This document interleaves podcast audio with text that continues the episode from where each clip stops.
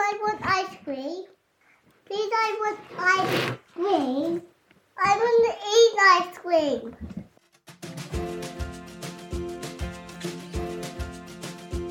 I'm Jen. That was Maya. And this is the next delicious thing your weekly update of what's worth eating with a side of food geekery and sometimes insider interviews with food industry people. This week, it's all about ice cream, and it's just me. No interviews today. Did you know that I do ice cream tours? Back in 2013, there were already so many ice cream stores and gelaterias that were really impressive. And since then, the number has just grown. That was the time when I had just quit working for other people and I was um, just full time running chocolate ecstasy tours. And I thought I could add to the range of things that I offered with an ice cream tour because, like chocolate, there were people who were making incredible things so different from what you would find in supermarkets, like in terms of the quality and also in terms of the variety of flavors. It was also coincidentally, there were two or three weeks where it was so hot that I only sold like two pairs of tickets, which was not enough money to live off. So I thought that ice cream tours would help to be a balance for when it was too hot for people to consider ice cream. Sorry, too hot for people to consider chocolate. And anyone who works in the chocolate industry will tell you how much their sales plummet when it even goes over 25 degrees. And also with ice cream, you can try so many more flavors. And in our ice cream tours, it's two and a half hours and you try more than 20 different flavors because you can try lots on tiny little spoons, but also sometimes you just need a whole cone to yourself. So there's that. We promise people will be completely full of ice cream. And in the last place we visit, you get to eat as many flavors as you like and as much of them until you say mercy, basically. Nobody's thrown up so far. Really not the goal the places that I take people to, I, I love. There are so many amazing ice cream places in London. This isn't going to be a podcast with a list about all the places that you can go to, although what I will do is create a list on the nextdeliciousthing.com of all the places that seem to me to be of a standard that I would expect worth visiting. There's probably only one or two that I wouldn't rate massively, but even those ones have queues. And what I would know about from having done tours for 17 years is that everyone has different favorites. So I'm going to create a list for you. But what I wanted to do in this episode is help you understand that gelato is not just the Italian word for ice cream and a few other fun facts.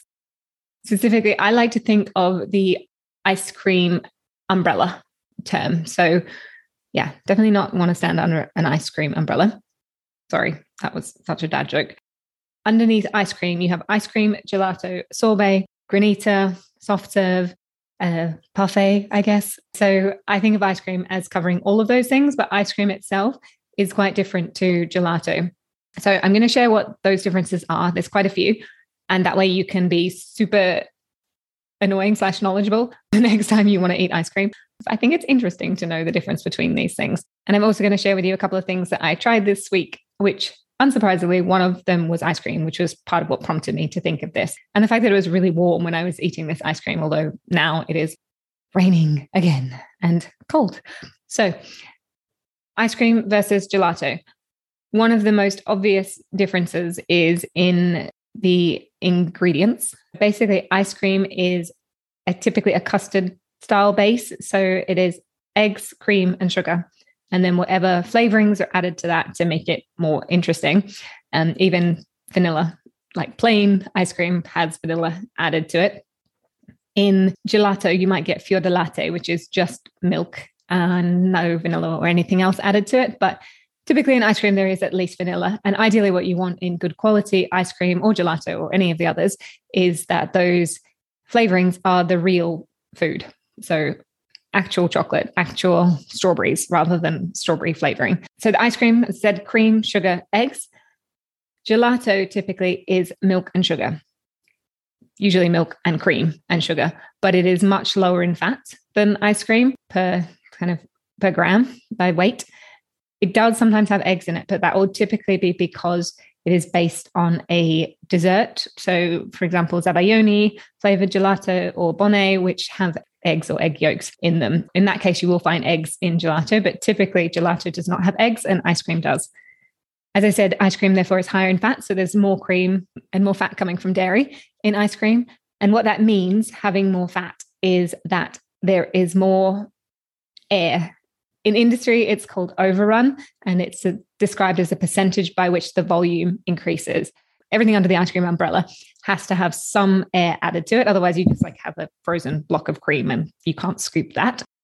The amount of air, though, will give you some idea how premium a product is. So if you have ever bought the cheap kind of tubs of ice cream and accidentally left it out and it completely melts and you just have liquid in the bottom and you're like, uh, who ate all the ice cream? That is just showing you that it was mostly air. In cheap ice cream, it might be as much as 90% overrun, which means it's like almost half air.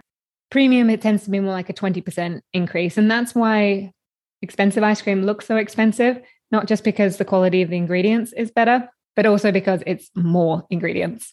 In gelato, because there's less fat, there's typically less air added. So it'll be more dense, but it also tends to be smoother as well and kind of lighter on the tongue with having less fat in it.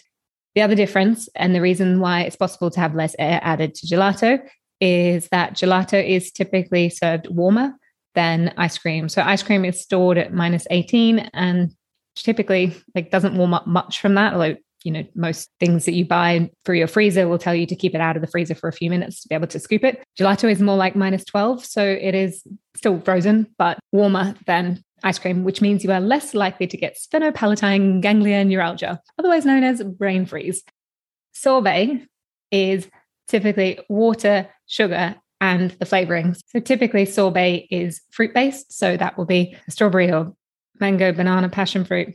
You can have sorbets that are made with nuts or with chocolate. So while sorbet is typically fat free, there's no cream or other dairy. You can have sorbets, like I said, out of nuts or chocolate, and those naturally have fat in them. So you will get a much creamier texture, but it'll still be considered a sorbet because it doesn't contain dairy. If a sorbet is just made of fruit, it might look like the healthier option because it's lower in fat, but quite often we eat a lot more of it because it's not as satiating. It's not necessarily healthier. So you might end up eating a ton more of it. And the fact that it doesn't have fat to accompany it might mean that your sugar levels spike and you eat more later. So I love sorbet. I love ice cream. Choose whichever one you want to eat rather than choosing it because it's like lower in fat or something. That would be my advice, but I am not a nutritionist. I think it's fascinating because a lot of times people do choose it because they think it's healthier. Like with everything, it is nuanced. I'm going to leave it there. If you join our ice cream tour, you get lots more fun facts like that. The reason that I wanted to talk about ice cream was sparked by, as I said, a visit that I made to an ice cream shop. So, most of the places that are great for ice cream in London are actually gelaterias, but there are a few that make ice cream. One of those is Ice Cream Union or the Parlour by Ice Cream Union. It's the only place where they sell to the public, although you might have tried their ice creams in restaurants because mostly they do wholesale. It is in Pavilion Road, so just by Sloane Square in Chelsea. They have over 60 flavors. In the store, they usually have about 20 at a time.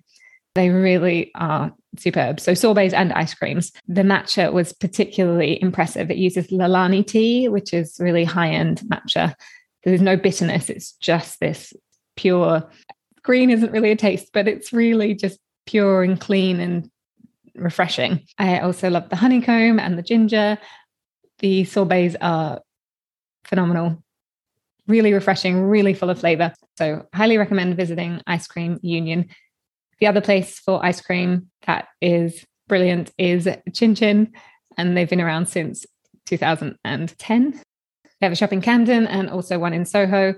Chin Chin were the first liquid nitrogen ice cream parlor. That means that because the ice cream is made super fast by like it's frozen super fast, then you get fewer of the ice crystals that always happen when you're making ice cream. So it's just ultra, ultra smooth and really creative. So um, that is another one that I recommend. But if you go to the nextdeliciousthing.com, you will see all of the things that I recommend. Other things that I've tasted that I've absolutely loved, two that I've spoken about before, but I had them again this week. The Dusty Knuckle sandwich. Oh my God, so good. And the praline sandwich bar from Harrods. It's just ridiculously addictive. I also tried the plant based, forget what it's called now. Sorry, Phil. Uh, I want to say top of the morning. I have this. I'm going to come back and tell you properly. Okay, it is called The Dawn of a New Day, and it is fully vegan, totally plant based. you would never know it. It has Earl Grey sponge and mousse and poached pear. It is really, really impressive restaurant quality. And then the other thing that I was given by a friend some cookies, and they are called Midnight Pantry. I tried the matcha gold, a matcha flavored cookie with white chocolate, and the classic chocolate chip that had shoyu, so like soy sauce, basically. It wasn't super obvious. It was just like adding salt. So just like added a little savory depth, and they were delicious as well. That is it for this week. Thank you for joining me. And I have a really exciting interview next week with Safia Shakarchi, who is a food photographer, chatting all about how to become a food photographer if you're interested, like what they do, how much they earn, how to look for one if you have a food business. Please come back and join me then. Remember to subscribe, tell your friends. Until next week, happy eating.